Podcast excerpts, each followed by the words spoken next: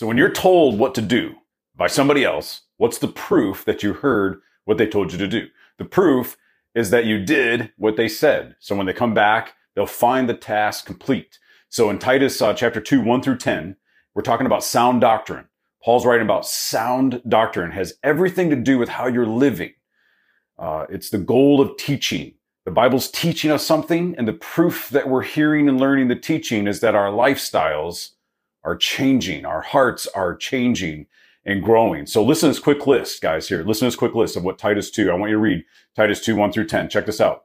Uh, talks about older, older men should be sober minded, dignified, self controlled. I mean, it's all packed into sound. This is what Titus is calling sound doctrine. Uh, later on, it talks about young men being self-controlled, model of good works, that they're modeling good works and that they're, they're showing integrity, dignity, sound speech. And check this out. This is sound doctrine. I love it.